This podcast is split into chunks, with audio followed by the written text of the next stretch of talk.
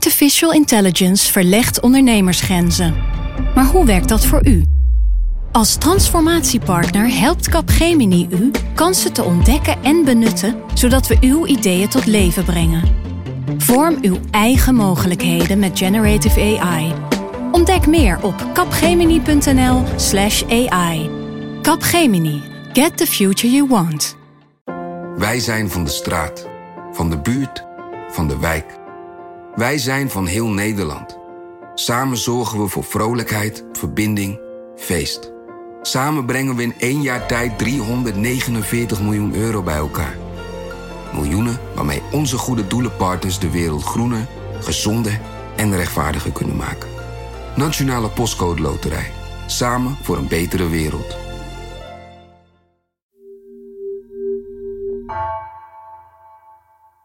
Voordat we beginnen, eerst even dit. Luister je nou graag naar de verhalen die wij je vertellen in Haagse Zaken? Lees je NRC en denk je, dit wil ik ook maken, hier wil ik ook bij horen, dan wil ik de kans van je leven met je delen. NRC zoekt namelijk weer mensen voor het talentenprogramma. En dat is twee jaar lang in dienst treden bij NRC en de krant leren kennen door te werken op verschillende redacties. En je leert echt ontzettend veel. De vacature vind je in de show notes. Reageren kan tot uiterlijk 25 oktober. En op de wat uh, ja, kortere termijn dan twee jaar wil je ons een keer live beluisteren. Kom dan naar de Nacht van NRC in Rotterdam. 13 november. Daar zijn ook de onbehaarde apen van de wetenschapsredactie en onze collega's van de economieredactie nemen er een aflevering op van Onder de Streep. En er is echt veel meer. Live interviews, cabaret en bijdragen van heel veel NRC-collega's. En de kaartjes vind je in de show notes.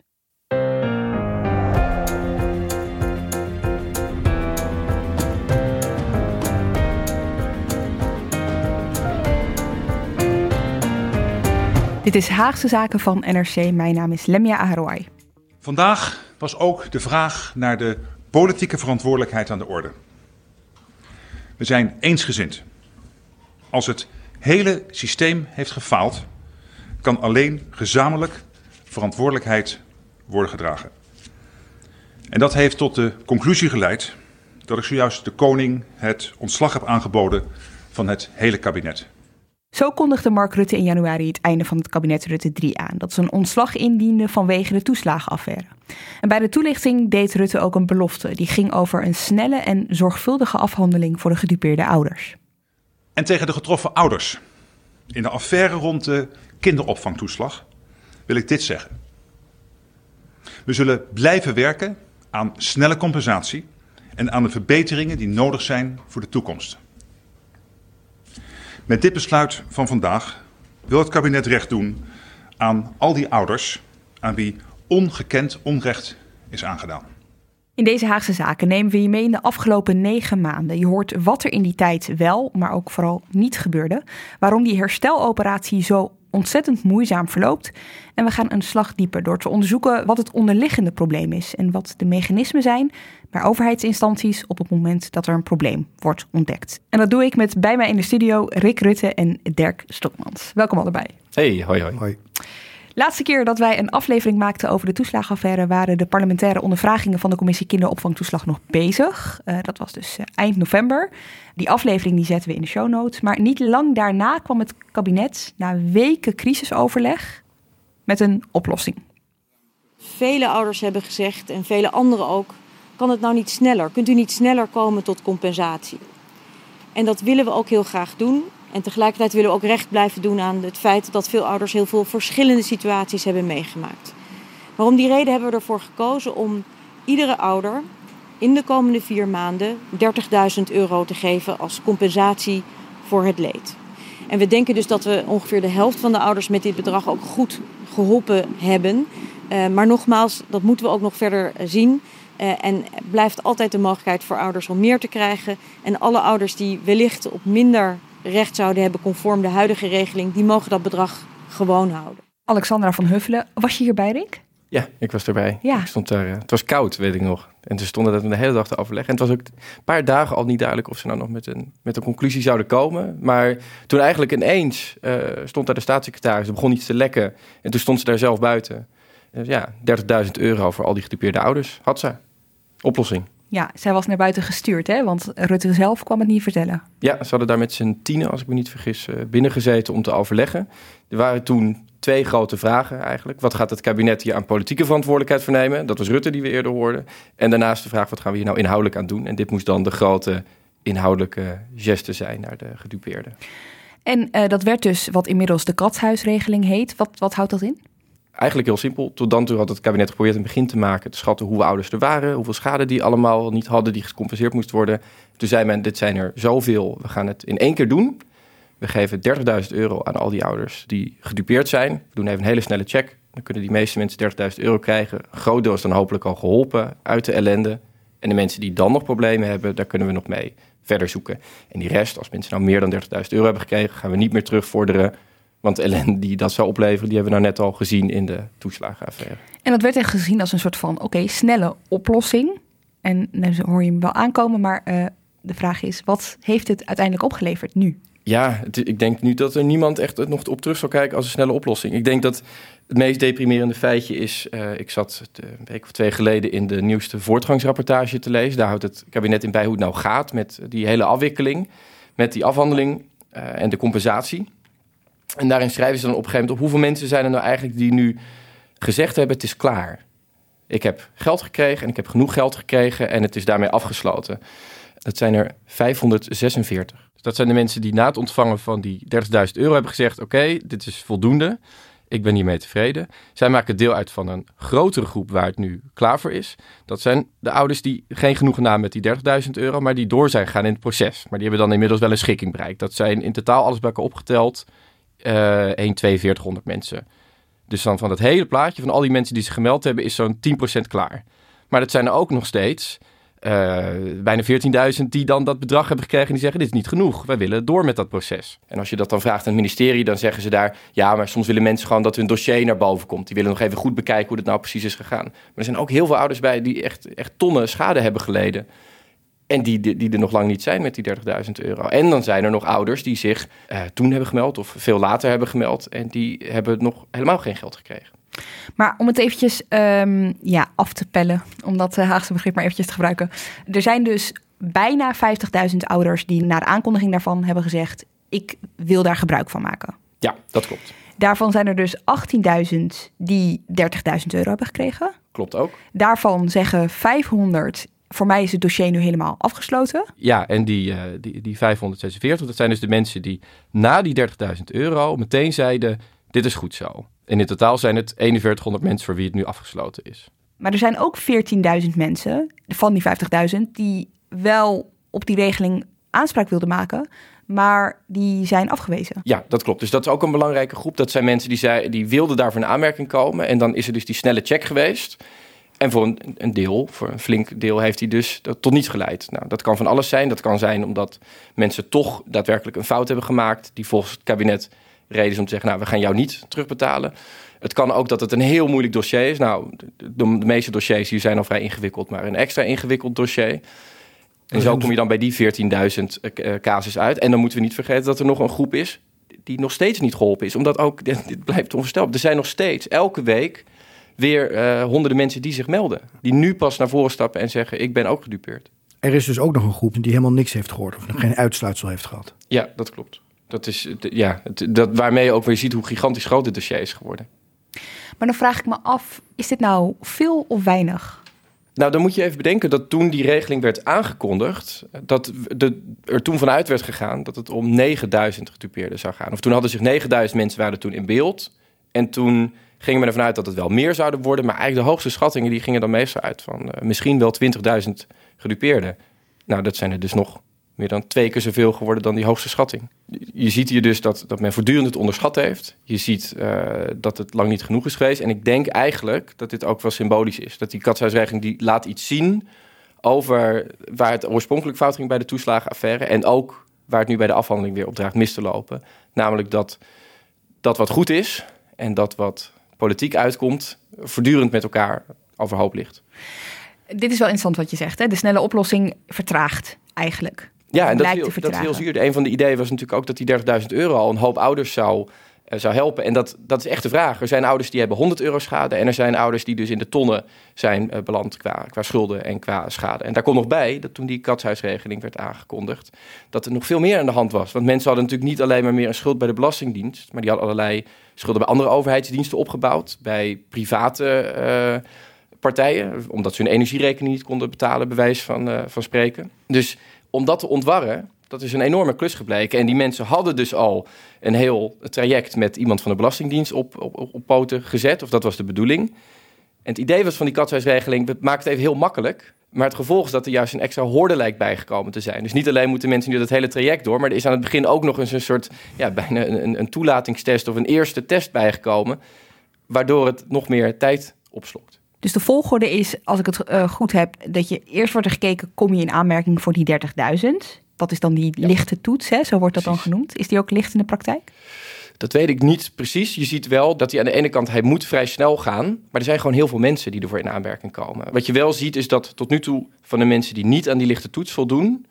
dat vervolgens ook de meeste mensen die dan, uh, die dan het hele proces doorlopen dat tot nu toe zegt het ministerie daar zelf van, dat klopt vaak ook. Het is een hele kleine groep die in eerste instantie wordt afgewezen en het dan uiteindelijk alsnog krijgt. Dat lijkt een kleine groep te zijn. Maar die toets was in ieder geval niet zo snel dat de beloofde termijn werd gehaald voor alle mensen die zich hadden gemeld. Dat was 1 mei, dat bedoel jij? Ja, dus- maar dus bedenk daarbij ook dat er dus duizenden ouders zijn die zich pas na 1 mei zijn gaan melden. Of na de februari deadline. Het idee was als je je in februari hebt gemeld, dan kunnen we het voor 1 mei hebben teruggestort. En nu zien we dat dat, weet je, dat, dat er een hele grote groep ouders is die pas daarna zich is gaan melden.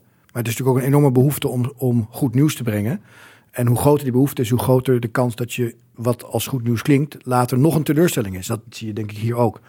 Dus er werd gezegd, nou, we gaan in ieder geval geld geven. Maar iets meer dan de helft van die groep heeft nog steeds überhaupt geen geld gekregen. Ja, als je nu de tijd een half jaar terugzet, dan is eigenlijk een heel raar idee dat het toen leek.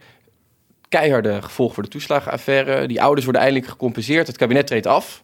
En nu zitten we met een, uh, een kabinet dat al heel lang demissionair regeert en in dezelfde vorm doorgaat.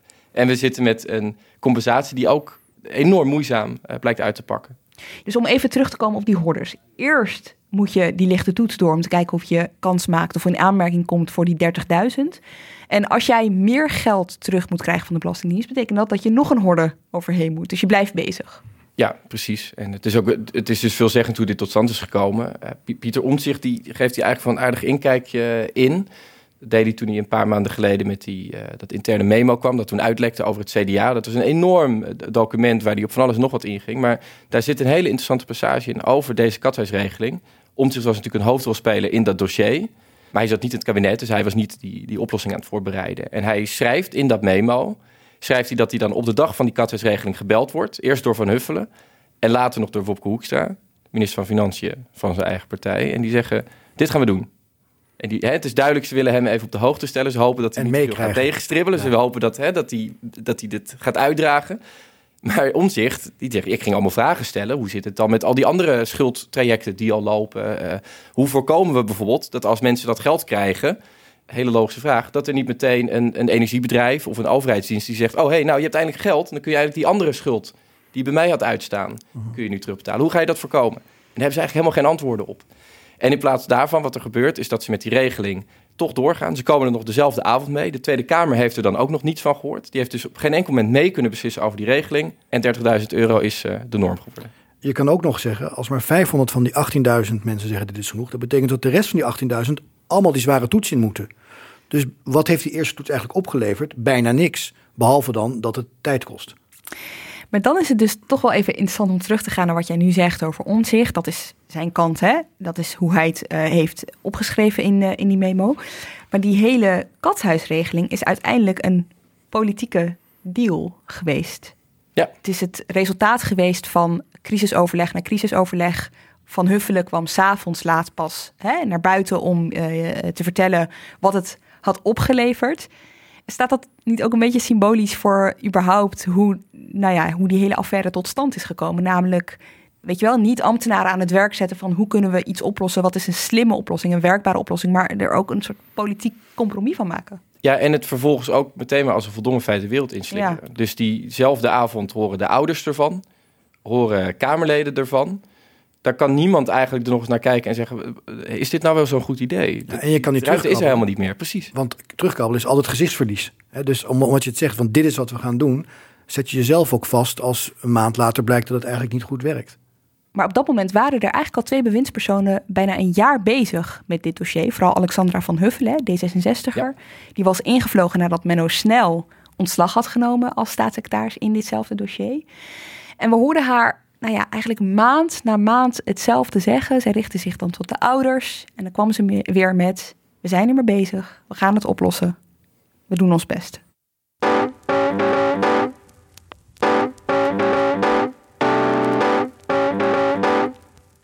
Beste ouders, 30.000 euro.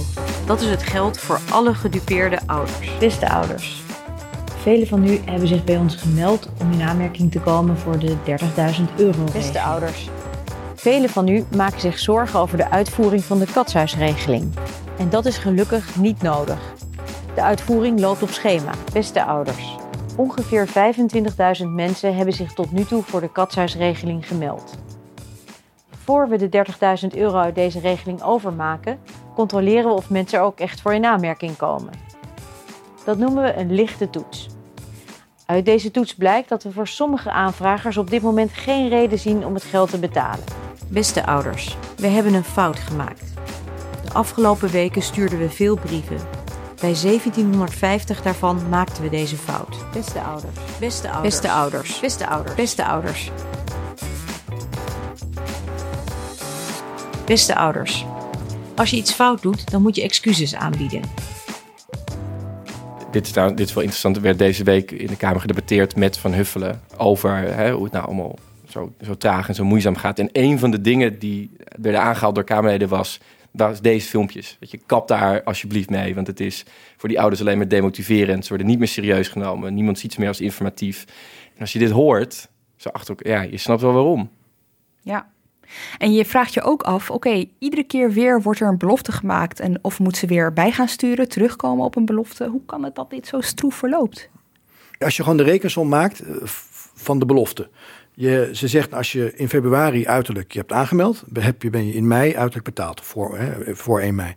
Um, Toen zij dat zei, gingen ze nog wel uit van 20.000 mensen, hè? niet die 50.000. Ja, 20.000. Dus, dus, stel je voor, je gaat uit van het maximum. Best wel slim, want je wilt natuurlijk, hè, als, als, er, als er 5.000 mensen ontevreden zijn, ben je nog een stap verder. Dus je zegt 20.000 mensen, je hebt in twee maanden tijd ongeveer 45 werkdagen. Ik neem aan dat ze niet in het weekend hebben doorgewerkt, misschien wel. Maar dan kom je uit tussen de 450, uh, vier, laten we zeggen, uh, aardig geteld, 400 mensen per dag. Nou, dat is best een groot aantal dossiers. Ik weet niet hoe licht die lichte toets was, maar het is, er, het is wel veel. En die organisatie dat moest doen, die bestond toen nog niet. Die moest worden opgezet.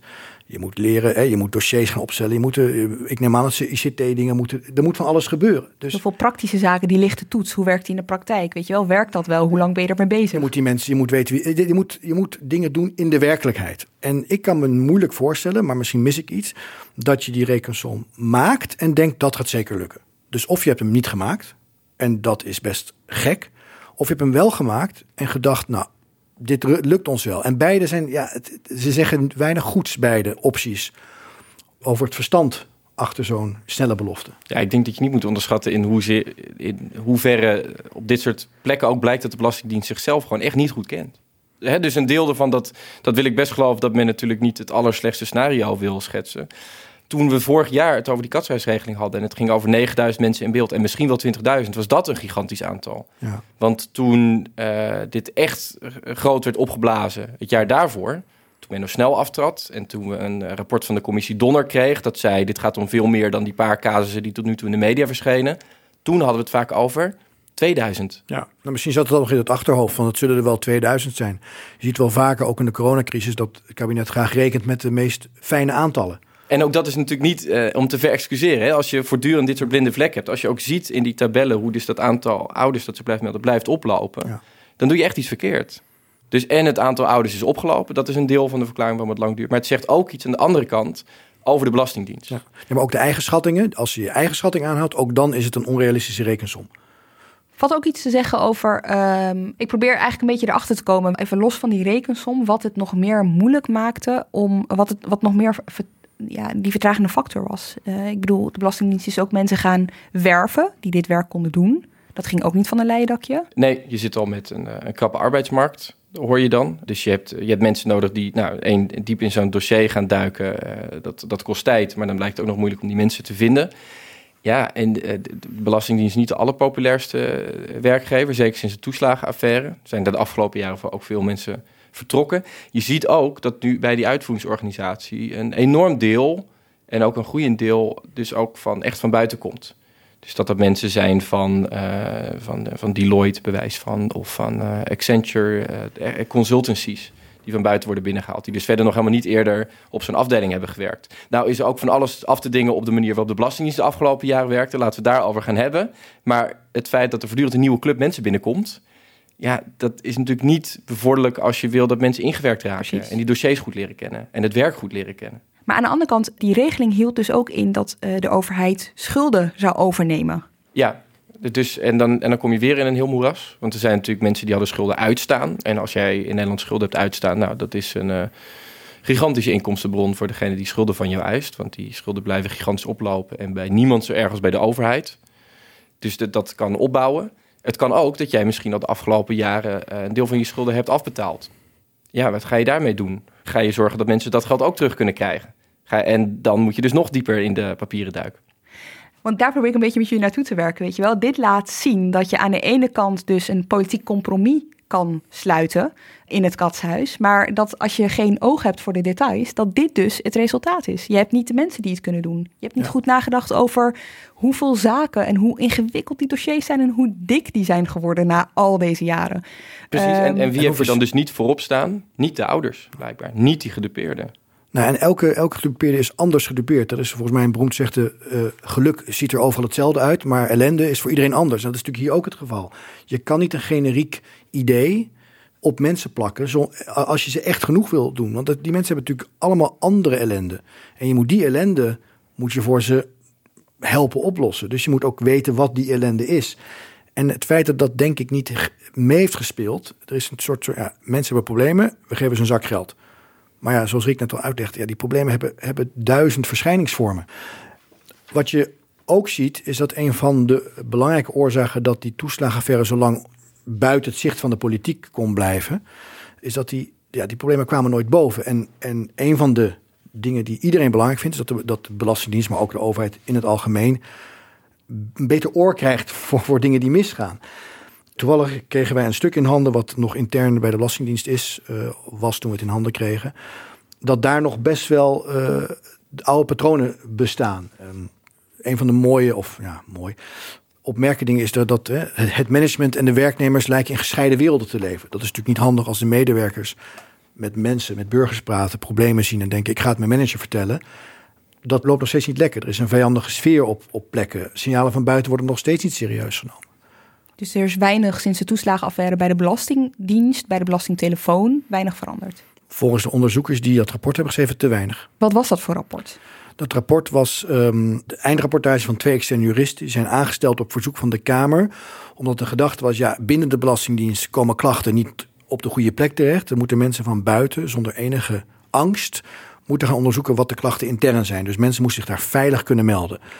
Overigens, een, voor, een mooi voorbeeld van die onveiligheid was dat zelfs van de 55 melders er vier halverwege het meldingstraject afhaakten omdat ze bang voor hun baan waren. Um, die onderzoekers beschrijven ook als illustratie, zeggen ze, van een groter probleem, hoe het er bij de belastingtelefoon op plekken aan toe gaat. Die belastingtelefoon is in die zin belangrijk dat het contact dat burgers mm -hmm. met mensen van de Belastingdienst hebben, gaat via die telefoon over het algemeen. Het idee is ook dat als je daar wat hoort bij de belastingtelefoon als, als belastingdienstmedewerker, dat als je hoort dat er iets heel ergs gebeurt, dan moet je dat ergens kunnen melden. Nou, en hoe het bij de belastingtelefoon gaat, daar, schrijven die onderzoekers best interessante dingen over. Ik heb het hier bij me, de eindrapportage. En het is belangrijk om te bedenken dat dit gaat over de belastingtelefoon, maar dat zeggen de, de, de, juristen die dit onderzoek hebben opgesteld, die dus al die meldingen hebben binnengekregen erbij. Ze hebben met mensen van allerlei delen binnen de Belastingdienst gesproken. En ze zeggen, dit, dit is eigenlijk een illustratie. Wat we hier zien, is gebeurd op veel plekken. En dan staat er bijvoorbeeld, de medewerkers van de Belastingtelefoon ervaren een te grote werkdruk als gevolg van opgelegde productienormen. En die worden op een onredelijke wijze gehandhaafd. Zodanig dat ze hun leidinggevende, staat er ook, als bedreigend ervaren. Ze zijn beducht om een leidinggevende tegen te spreken. Ze hebben het idee dat als zij een, een flexcontract of een, uh, een uh, tijdelijk contract hebben, dat ze geen kans meer maken op een, een vast contract. Als ze kritiek hebben. Precies, als ze kritiek hebben, hè, als je moeilijk doet. En nog een, een heel illustratief voorbeeld van een sociaal onveilig werkplek is dat als er pestgedrag is onder collega's, wat doen ze dan vaak? Staat hier dan is de gemakkelijkste oplossing voor de leidinggevende vaak om juist het doelwit van de pesterijen te verwijderen. Hè? Alles maar om het gedoe uit de weg te, te krijgen. En dit gaat over de werksfeer onderling, waar ik zelf ook wel op aansloeg. Juist om, met dat idee van uh, als je problemen hebt met de Belastingdienst, of je vindt dat de Belastingdienst onterecht een, een, een brief heeft opgestuurd of zo, dan ga je dus bellen inderdaad met de Belastingdienst. En ik uh, las in dat stuk van jullie dat medewerkers die dan dit soort verhalen krijgen en die dat delen met hun leidinggevende, te horen krijgen dat, quote, de wet en regelgeving nou eenmaal zo, zo, is. Ja. ja. ja. Ik dacht, oh ja, maar dit is toch precies... De oorzaak van alle ellende. En wat ze juist wilden aanpakken. Ja, ja en je kan het, je kan hier, hier krijg je een perfect idee door, waardoor klachten stranden. Ik vond het ook echt een, een, een heel leerzaam rapport wat dat betreft. Vorig jaar, toen bij die onderzoeksverhoren van de, de parlementaire ondervragingscommissie, toen ging het heel vaak over een leemlaag. Een leemlaag waar steeds informatie in zou vastlopen. Dit rapport laat eigenlijk precies zien wat dat betekent. Want stel, jij loopt tegen de problemen aan bij de belastingtelefoon. Nou, ten eerste moet je ze te pakken krijgen, want dat is nog wel eens uh, moeilijk.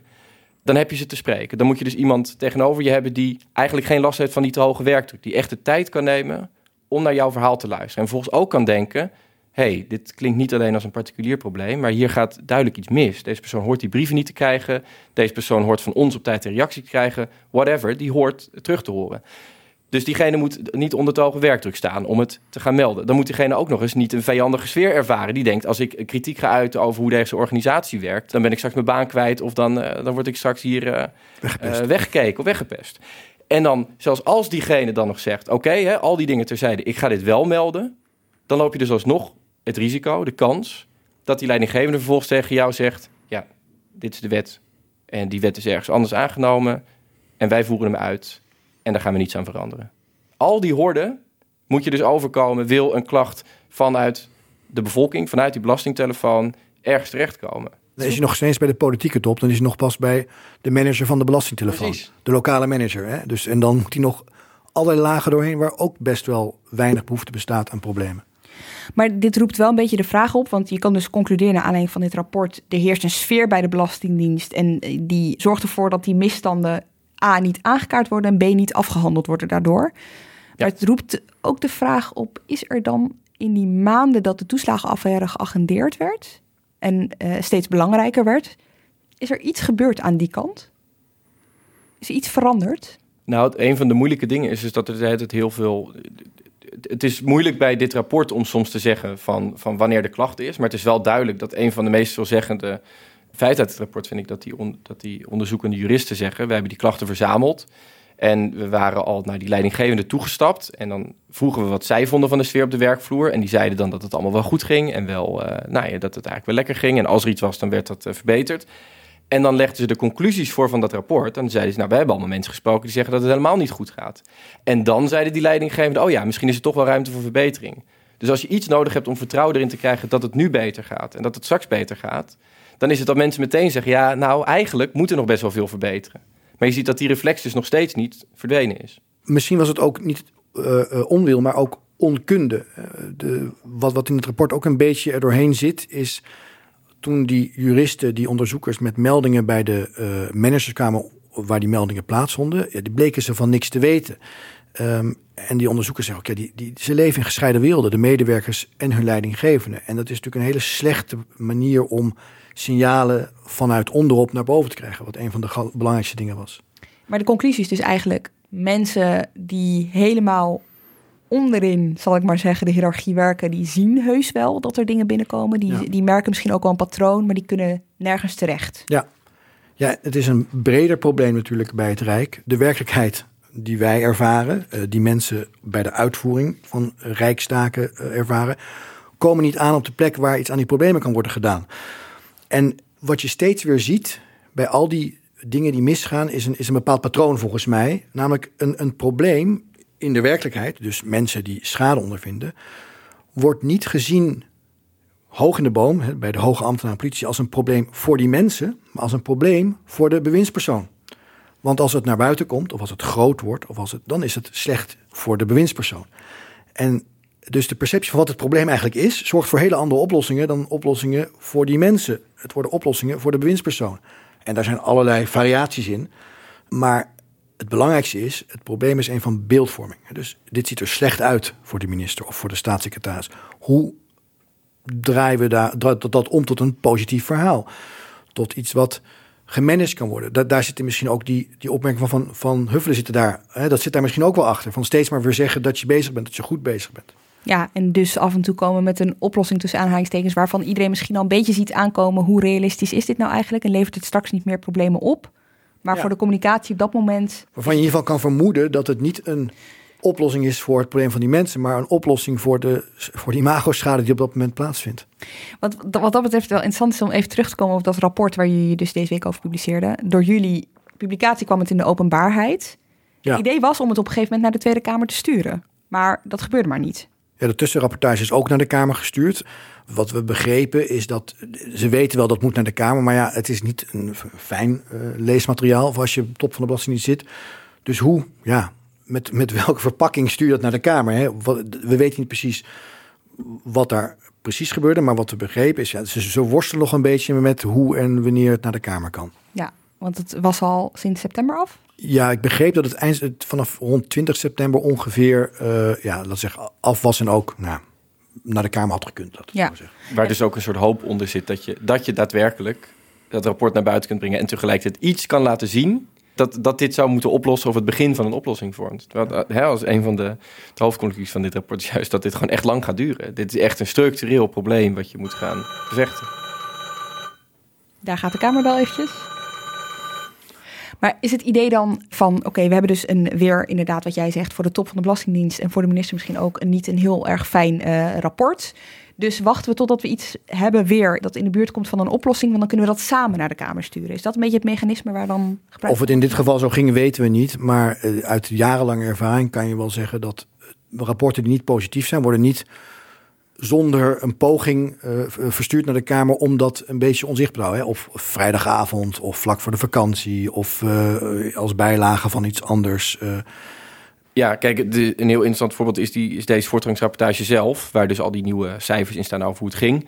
Die kwam een paar weken terug uit, samen met een, eh, rapport van PricewaterhouseCoopers over hoe er een memo was verdwenen in die, in, eh, ergens in de, in de ambtenarij. Nou, nog zo'n voorbeeld van hoe de signalen verdwijnen. Dat rapport daarover en die voortgangsrapportage die kwamen uit en daar zou Van Huffelen een reactie op geven. Dat deed ze om half vijf, als ik me niet vergis. En echt nog een, geen half uur daarvoor kwamen de stukken uit. En dan hebben we het over tientallen pagina's, waarvan iedereen weet dat je natuurlijk nooit kunt doorlezen. En dan moet je op basis daarvan als journalist snel een paar vragen stellen. Dat is het enige moment dat je hebt om de staatssecretaris te laten reageren. En vervolgens heb je pas echt tijd om dat rapport goed te lezen. Waardoor ook die staatssecretaris dus het rapport zo kan presenteren alsof... nou, hè, er zijn wat verbeterpunten hier, maar eh, er is geen bewijs voor eh, het ergste scenario. Dus we zijn er goed eh, uitgekomen en we kunnen door. Terwijl als je dan later goed leest wat er staat... dat je merkt, hé, hey, er staan eigenlijk hele gekke dingen in... over mensen die niet mee wilden praten. Later bleek nog eens dat de conclusies uit dat rapport... ook nog eens waren afgezwakt. Dus je ziet dat ook bij zo'n rapport... waar problemen in aan de kaak worden gesteld... komt deze nu niet oude reflexen terug. blijven. Ja. En, en wat jij ook zag, wij hadden dat, dat eindrapport van die twee externe juristen over de sfeer binnen Belastingdienst in de handen gekregen. Toen daarin zagen we ook dat er een tussenrapportage naar de Kamer was gestuurd. En toen ging Rick zoeken van, nou, wat is er eigenlijk over in de media verschenen. En toen zag je volgens mij ook dat het een beetje Ja, hij is vorig jaar die tussenrapportage. Er staan eigenlijk ook al best wel harde dingen in. Maar die is eigenlijk verschenen precies ten tijde van eh, die, die onderzoeksverhoren ongeveer toen.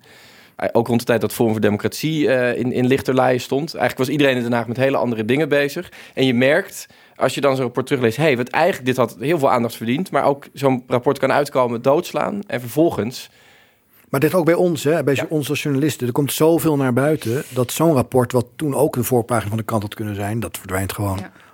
Maar het is echt mega boeiend, hè? Want even terug naar dat half uurtje dat jullie hadden om je in te lezen. Want wat doet zo'n ministerie dan vaak? Er komt een persbericht bij van nou, een A4'tje, max. Ja. En daar staat dan in het kort op wat de bevindingen zijn. Maar Vanuit dan hun perspectief. opgevoedst. Ja, precies. En ja, vaak werkt het dan voor, als je zo weinig tijd hebt, ook dat je je daar een beetje op gaat baseren. Hè? Wat, wat zijn de hoofdpunten? Ja, en daar, en daar staan inderdaad, daar kun je precies naar, naar hartelust de dingen uit, eh, uithalen die, eh, die volgens jou een hele accurate, eh, maar ook wel lichtelijk positieve indruk geven. Maar dit is toch een goede casus om het uit te leggen, want zij was dan een half uur later beschikbaar. En dan kan ik me voorstellen dat jullie als journalisten zeggen, ja, maar dat, dat gaat gewoon niet. Is ze later op de avond nog beschikbaar voor vragen? Dat kon niet. Nieuwsuur die, uh, die vroeg daarnaar, die was daar ook bij. We waren sowieso met echt een vrij klein clubje. Het was uh, ja, echt op een namiddag heel snel de tijd. Ja, en je, je gaat daar dan heen, want je wil graag iets van een reactie hebben. En uh, zij zeggen gewoon, daarna doen we niets meer. Ik vind het ook heel redelijk dat je verwacht dat het ministerie dat op tijd van tevoren kan laten weten. En sterker nog, we weten dat ze het kunnen. Want we weten dat als er goed nieuws te melden is, dan word je met alle egaars ontvangen. En dan is zo'n rapport wel uren van tevoren al beschikbaar. Ja. Overigens zat ze die avond wel in Nieuwsuur uiteindelijk, toch? Ze is toen een dag later oh. bij Nieuwsuur nog uh, langs gegaan. Omdat precies hierover... Ja, waar ze het niet uh, makkelijk had ook. Daar had ze het niet makkelijk. En wat hier aan ook opviel was Nieuwsuur benoemde dit. Ja. Dus ging hier vragen over stellen. Ik denk dat het deed mij ook wel nadenken over hoe kunnen we dit nou aankaarten en hoe kunnen we dat duidelijk maken. Door het bijvoorbeeld als vraag zelf aan de minister voor te leggen. Ja. Of de staatssecretaris. Want Dirk, om even op terug te komen. Je zei net, hè, je hebt jarenlange ervaring met onderzoek naar openbaar bestuur. Over waar je vaak achter komt, is hoe het beeld dan toch leidend blijkt te zijn geweest. Een casus die we misschien wel even bij kunnen uh, pakken, is een onderzoek van jou uit 2017 naar de PGB. Dat is een hele interessante casus, omdat hij ook best wel veel overeenkomst heeft ja. met de toeslagenaffaire, om maar één te noemen. Fraude. Dus de, de, PGB is een zak geld die je als burger krijgt als je ondersteuning of zorg nodig hebt. Die kan je naar eigen inzicht besteden aan mensen die je helpen. Persoonsgebonden budget. Vroeger, voor deze hervorming, kreeg je die zak geld en mocht je het zelf uitgeven. Maar men dacht, ja, dat is veel te fraudegevoelig. Want je kan het ook aan je oom geven. Hè, of je tante. Dus werd er een overheidsorganisatie tussen gezet. De Sociale Verzekeringsbank, de SVB. De gedachte is eenvoudig, zou je kunnen zeggen. Uh, maar de uitvoering is om allerlei redenen die, die te, ingewikkeld en technisch zijn, uh, uitermate complex. En dat is niet goed gegaan. Dus uh, op, het moest op 1 januari 2015, moest je in één keer eigenlijk, dat hele systeem moest van de een naar de SVB, naar de Sociale Verzekeringsbank. Dat ging voor compleet mis. Dus zorgverleners werd niet uitbetaald. Het was een totale ICT-chaos. En dat waren allemaal kwetsbare mensen. Dus dat, hè, er, is, er is een fraudebestrijdingsidee. Dat was bij de toeslagenaffaire. Het ging om kwetsbare mensen. Die hebben zorg nodig. Soms is het lichte zorg, maar soms is het ook hele zware zorg. Voor meervoudige gehandicapten. Dus het is een drama als dat misgaat. En uh, er zijn mensen die al snel in de problemen komen. Financieel uh, of met hun gezondheid. Dus het was, ja, het was echt, een, echt een ramp. Ja, en, en er moest ook onder stoom en kokend water een oplossing worden gevonden. En dat ging ook helemaal mis. Dus er was echt paniekvoetbal. En daar zie je toch een aantal dingen, zag ik daar terug. Zelfde mechanismen zoals Kun je die eens benoemen? Nou ja, uh, om te beginnen is het, is het Van Rijn, dat was de staatssecretaris toen verantwoordelijk was, die werd bij wijze van spreken, ik heb het niet meer helemaal paraat, dat is ook weer vier jaar geleden, die werd de hele tijd naar de Kamer geroepen. Die moest steeds uitleg geven, steeds zich verantwoorden. En er ging van alles mis. En ja, toen doken journalisten er ook op, dus was elke dag wel weer een vreselijk verhaal van zielige mensen. En zielig, dat klinkt een beetje onaardig, maar echt mensen die echt diep in de problemen zaten. Dus ja, eh, eh, Van Rijn wil natuurlijk niet de hele tijd naar de Kamer van ja, ik heb ook geen idee wat er aan de hand is en ik heb ook geen oplossing. Dat, was natuurlijk, dat is niet een boodschap waar je vaak mee kan komen. Uh, en dus hij ging ook beloften doen. Een van die beloften was dat, ik, dat hij het voor mij in orde zou maken. Nou, dat was, door dat onderzoek wist ik, weet ik nu ook dat, dat ze bij de SW zeggen, ah, doe het niet, dat gaat ons nooit lukken. Maar je doet toch wat. Dus, dus heel veel aan de top van het ministerie was er ook op gericht om Van Rijn uit de problemen te helpen, uit de politieke problemen.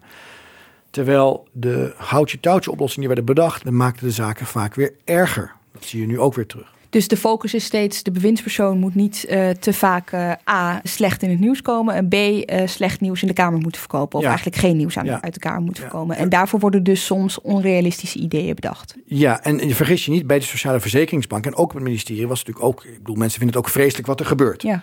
Maar er is enorme druk om het snel op te lossen. Dat is een druk die voor die mensen belangrijk is. Maar die komt ook best wel veel voort uit het feit dat er goed nieuws naar de Kamer moet. Dus een, een mooi voorbeeld daarvan van die politieke druk is op een gegeven moment, en de techniek is heel ingewikkeld, dus ik hou het wat abstract, kwam er een, een, een, een plan om een bepaald onderdeel iets beter te laten lopen, terwijl ze aan, het, aan de eindoplossing werkte, om het zo maar te zeggen. En daarvan zei de Sociale Verzekeringsbank, die moest zeggen, kunnen wij dat wel? Dus je schreef een brief aan het ministerie. Zij zijn een uitvoeringsorganisatie, dus ze schrijven aan hun baas, dat is het ministerie, schrijven ze een brief.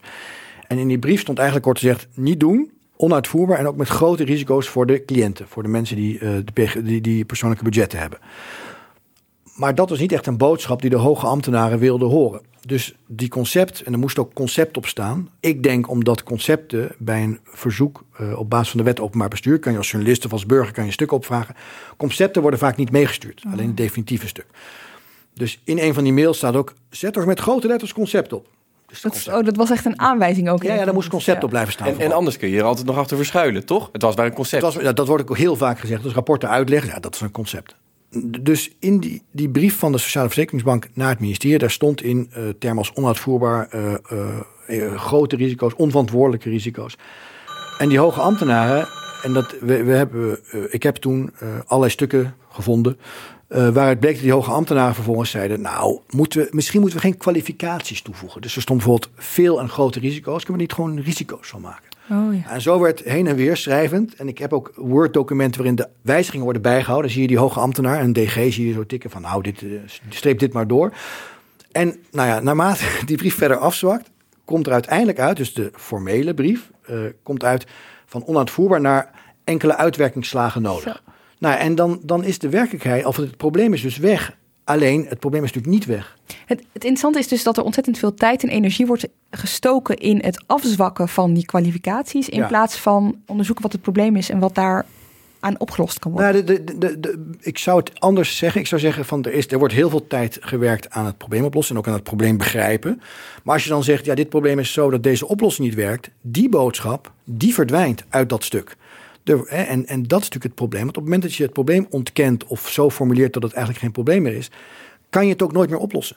Want het is geen probleem meer. Dus het probleem wordt gewoon weggedefinieerd. Ja, er zit hier een perfecte parallel in eigenlijk met de toeslagenaffaire. We hadden het net al even over dat, dat memo waar dat rapport over naar buiten kwam. Nou, dat is het memo Palme eh, gaan heten.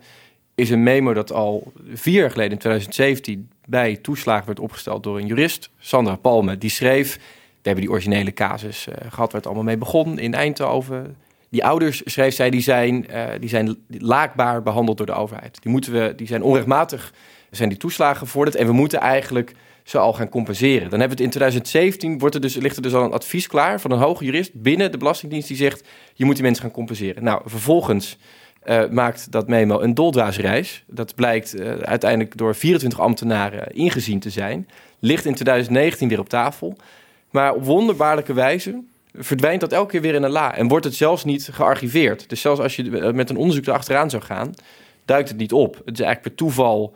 Op een gegeven moment kwamen Kamerleden erachter dat dat bestond. En toen hebben ze zelfs die Sandra Palme naar die onderzoeksverhoren gehaald. En vroegen zij, zij zei eigenlijk door slim haar eh, te gaan ondervragen, konden ze haar laten citeren uit het rapport, waardoor die inhoud uiteindelijk naar buiten kwam. Maar met een enorme omweg kreeg je dat dus naar boven. Het gekke is, je zou zeggen, iedereen heeft er belang bij te weten dat het rapport bestaat. Ja. Iedereen heeft er belang bij te weten wat er in het rapport staat, omdat het een oplossing veel makkelijker maakt.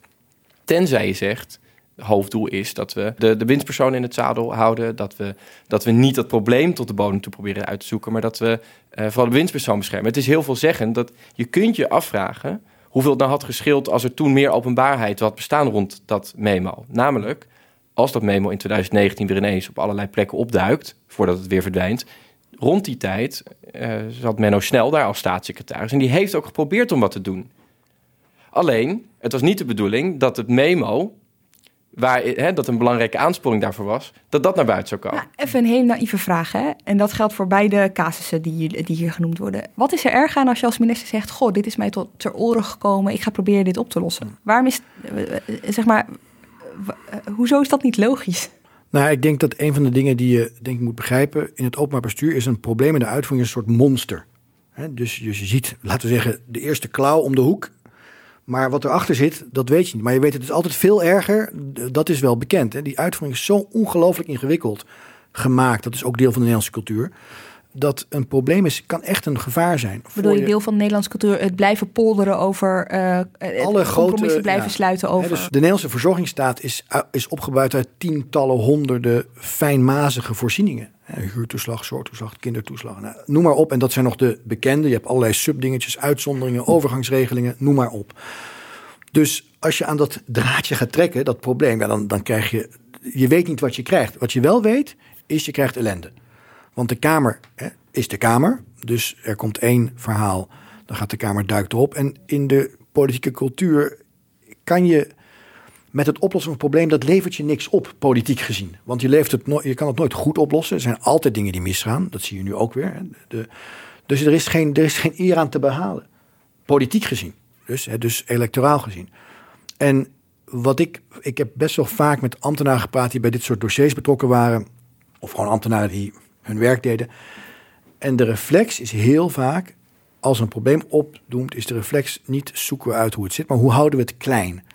En met klein bedoelen ze buiten beeld. Ja, maar ook dat gaat zo ver. Je hebt dus opgeschreven, Dirk, hoe dan bijvoorbeeld uh, in overleggen waarin een probleem wordt aangekaart, daar op een bepaalde manier over wordt gepraat, of eigenlijk er overheen wordt gepraat, zodat het het gespreksverslag niet haalt. Ja, wat, wat één iemand mij omschreef ooit, en, en dat, dat heb ik ook wel eens, hè, wat ik dan doe als ik dat hoor, dan leg ik het er voor een andere ambtenaar. Herken je dat eigenlijk? En dan, nou, wat één iemand zei van ja, je moet je voorstellen, waarom staan dingen vaak niet in gespreksverslagen? Waarom komen problemen niet naar boven? En deze persoon beschreef een situatie. Zei van, nou, stel je voor, er komt iemand met vervelende informatie. En die komt in het overleg met de directeur van een afdeling. En die directeur heeft weer contacten naar boven toe. Die vertelt, er is een probleem. Wat gebeurt er dan als het een echt probleem is? Zo, dit is niet altijd, hè, maar dit is een voorbeeld wat die persoon gaf. Die zei van, nou, dan, dan, zegt, dan zeggen ze, oké, dankjewel. Het wordt dus niet gezegd, je mag het niet zeggen. Of waarom kom je hiermee? Het wordt niet geproblematiseerd. Het wordt ter kennisgeving aangenomen. Maar in het verslag komt het niet. Want er is, niet op doorgegaan. Ja, en dan is het gewoon weg. De, die, die medewerker heeft het verteld. Het is gehoord, maar het is ook verdwenen. Het probleem is niet verdwenen, maar het, het problematiseren van het probleem is verdwenen. Dat het benoemd is, dat het dus ergens op een bureau heeft gelegen, dat er over gesproken is, dat is dus niet meer terug te vinden. Nee, en, en, en er wordt ook niks mee gedaan. Want dat zie je ook in de toeslagenaffaire. Het is niet echt, het was echt geen geheim dat het misging. De ombudsman heeft er ook over geschreven. Ja, en ook hier in dat rapport over die Belastingdienst in zijn algemeenheid. Er zit nog een fascinerend voorbeeld in. In dus dat, dat rapport dat wij deze week uh, beschreven. Dan gaat het over een medewerker. Die ziet dat er ergens iets fout gaat. Het staat in dat rapport niet uh, precies wat. Ze hebben het uh, geanonimiseerd. Maar er staat wel, het is iets dat. het is eigenlijk een, een verkeerde strategische keuze mogelijk. Met een, een, potentieel grote impact op de Belastingdienst. En die wordt buiten de bestaande hiërarchie omgenomen. Dus daar is iets troebel aan. En die medewerker die wil dat melden. Dus die stapt naar naar de manager toe, onderbouwd. Hè, stuurt gewoon echt een bericht van... hey, ik zie dit gebeuren, hier zie je waarom dat volgens mij niet klopt. En dan krijgt hij niets te horen. En die laat het er niet bij zitten, want die denkt echt, dit kan uh, grote gevolgen hebben. Dus die stapt vervolgens naar een laag erboven, naar het kerndepartement. Echt naar, hè, die zoekt het hoog. Financiën. Ja, weer niks. Radiostilte. En pas als diezelfde melding belandt op het bordje van dit onderzoeksteam, van die, van die juristen, als die melding bij hen belandt, omdat zij voor dit rapportage bezig zijn, dan komen ze ineens in actie. Dan komt er een extern onderzoek en dan zeggen ze... nou, het is uiteindelijk niet helemaal duidelijk dat het nou een misstand is... maar in elk geval had het potentieel grote risico's. Dan pas wordt er actie ondernomen, omdat dus vanuit een hele andere hoek... door deze externe onderzoekers, die buiten die hele hiërarchie ook vallen... daarover geschreven gaat worden. Wat, wat mij ook toch ook wel fascineert is waarom politici zo bang zijn... Hè? en waarom ze zo beeldgestuurd werken. Maar vergeet niet, je moet uiteindelijk jezelf veranderen. Maar vergeet ook niet dat de, veel journalisten, veel, veel journalistiek gaat ook over het beeld dus die toeslagenaffaire, die is niet heel snel breed opgepakt door journalisten. Want het was maar, dat was, we waren veel meer bezig vaak met uh, hoe komt iemand in een debat over? Staat die voor paal in het debat? Dan, ben je, dan, heb je, dan heb je een probleem als politicus. Heel veel journalistieke berichtgeving over politiek gaat ook over dat beeld. Dus het is een soort, het is een in zichzelf in stand mechanisme. Was Kaag met die kussensdom bezig of niet? Hoe schadelijk is het voor haar dat ze over kussens sprak? Het is natuurlijk, ja, het is best belangrijk misschien, maar misschien ook volstrekt onbelangrijk. Maar toch gaat heel veel, ja, de, de, de ophef van de dag gaat vaak niet over dit soort dingen. Dus voor politie zijn dit soort dingen veel minder interessant dan dat beeld. Het is toch en-en. Je slaat nu wel een beetje plat het gaat niet alleen maar over Kaag en haar kussens. Nee, nee, zijn toch ook journalisten geweest die die hele belasting... Ja, dat is waar. Maar vergeet niet hoe lang het heeft geduurd... voor RTL 4 en Trouw waren al, ook al jaren aan het publiceren... voordat het werd opgepikt door andere journalisten. Daar valt ook over na te denken wat daarachter zit. Het was, het was vast ingewikkeld. Geldt ook voor het ministerie. Het was vast moeilijk uit te zoeken. je moet een achterstand inhalen van, van je collega's, maar ook van je concurrenten. Dus dat is hun dossier. Maar het heeft echt lang geduurd voor het een, een probleem werd in alle andere media.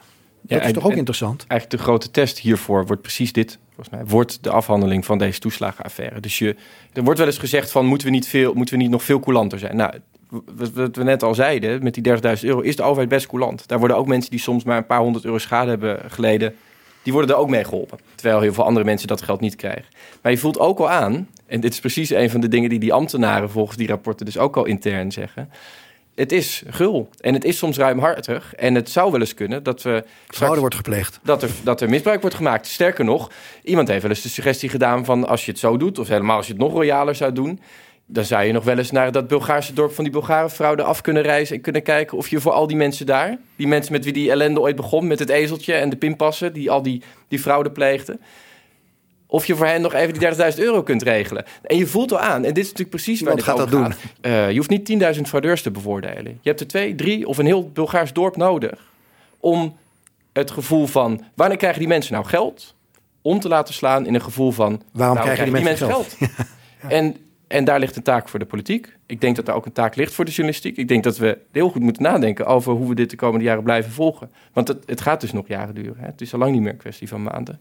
En je voelt nu al aan dat er op een gegeven moment dit Slaat soort verhalen naar buiten gaan komen. Maar toch, hè, als ik nadenk over een constante tussen al die affaires door de afgelopen eh, tijd. Dus nou, eh, jij schreef al in 2017 over de, de PGB-affaire. Rick, jij schrijft nu over de toeslagenaffaire. En er is één ding constant gebleven en dat is ja, die bestuurscultuur. Om het maar even onder die noemer te plaatsen. Ehm, weet je wel, dus bij die ambtenaren die eh, heel erg gericht zijn op het beeld... de minister moet er niet al te slecht uitkomen... is er eigenlijk weinig veranderd. Blijf ik best cynisch achter na het maken van deze aflevering met jullie.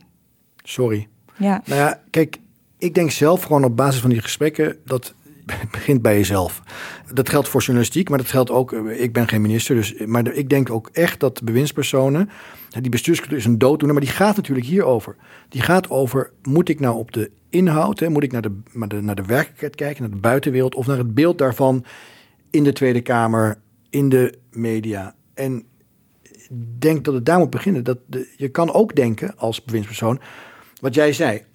Stel je nou voor dat ik dat probleem probeer aan te pakken. Niet het probleem van mijn imago, maar het probleem van die mensen die. eh, ja, misschien is dat helemaal niet goed voor mijn imago, maar misschien maakt het ook niet uit. Het is heel naïef en het is ook een beetje makkelijk voor ons om het hier te zeggen. Maar ik denk dat daar de oplossing ligt. Want je kan ook denken, ja, zo'n pijnlijk stuk in de krant. Ja, niemand is ooit over een pijnlijk stuk in de krant afgetreden. Hè? Vergis je niet. Ik bedoel, omdat ze liegen naar de Kamer of omdat er echt dingen enorm. Daarvoor treed je af. Dus je kan ook denken, nou, als ik niet wil aftreden, moet ik misschien die dingen vermijden. Die gaan naar de Kamer. En eh, zulke grote problemen laten voorbestaan of laten ontstaan dat ik echt niet meer kan blijven zitten. Daar ligt volgens mij. En, en al die mensen om je heen die je steeds vertellen hoe belangrijk het is dat je goed in beeld komt en lekker gebekt bent. En vooral niet in de problemen komt in de media. Die zouden ook daarover na mogen denken.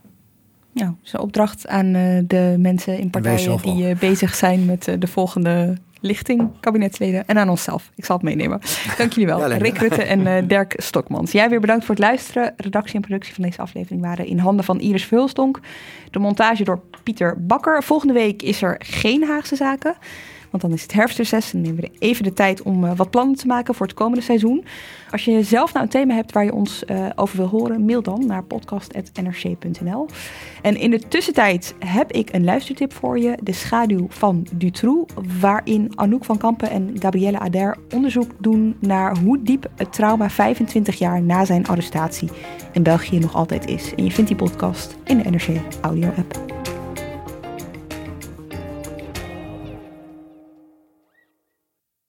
Aardbewoners. Artis nodigt jullie allemaal uit voor het Aardbewonersfestival. Van 15 tot en met 23 juni. Een inspirerend festival over het doorgeven van onze aarde aan de volgende generatie. Vol lezingen, workshops, muziek en nog veel meer. Dus aardbewoners, koop je tickets via artis.nl.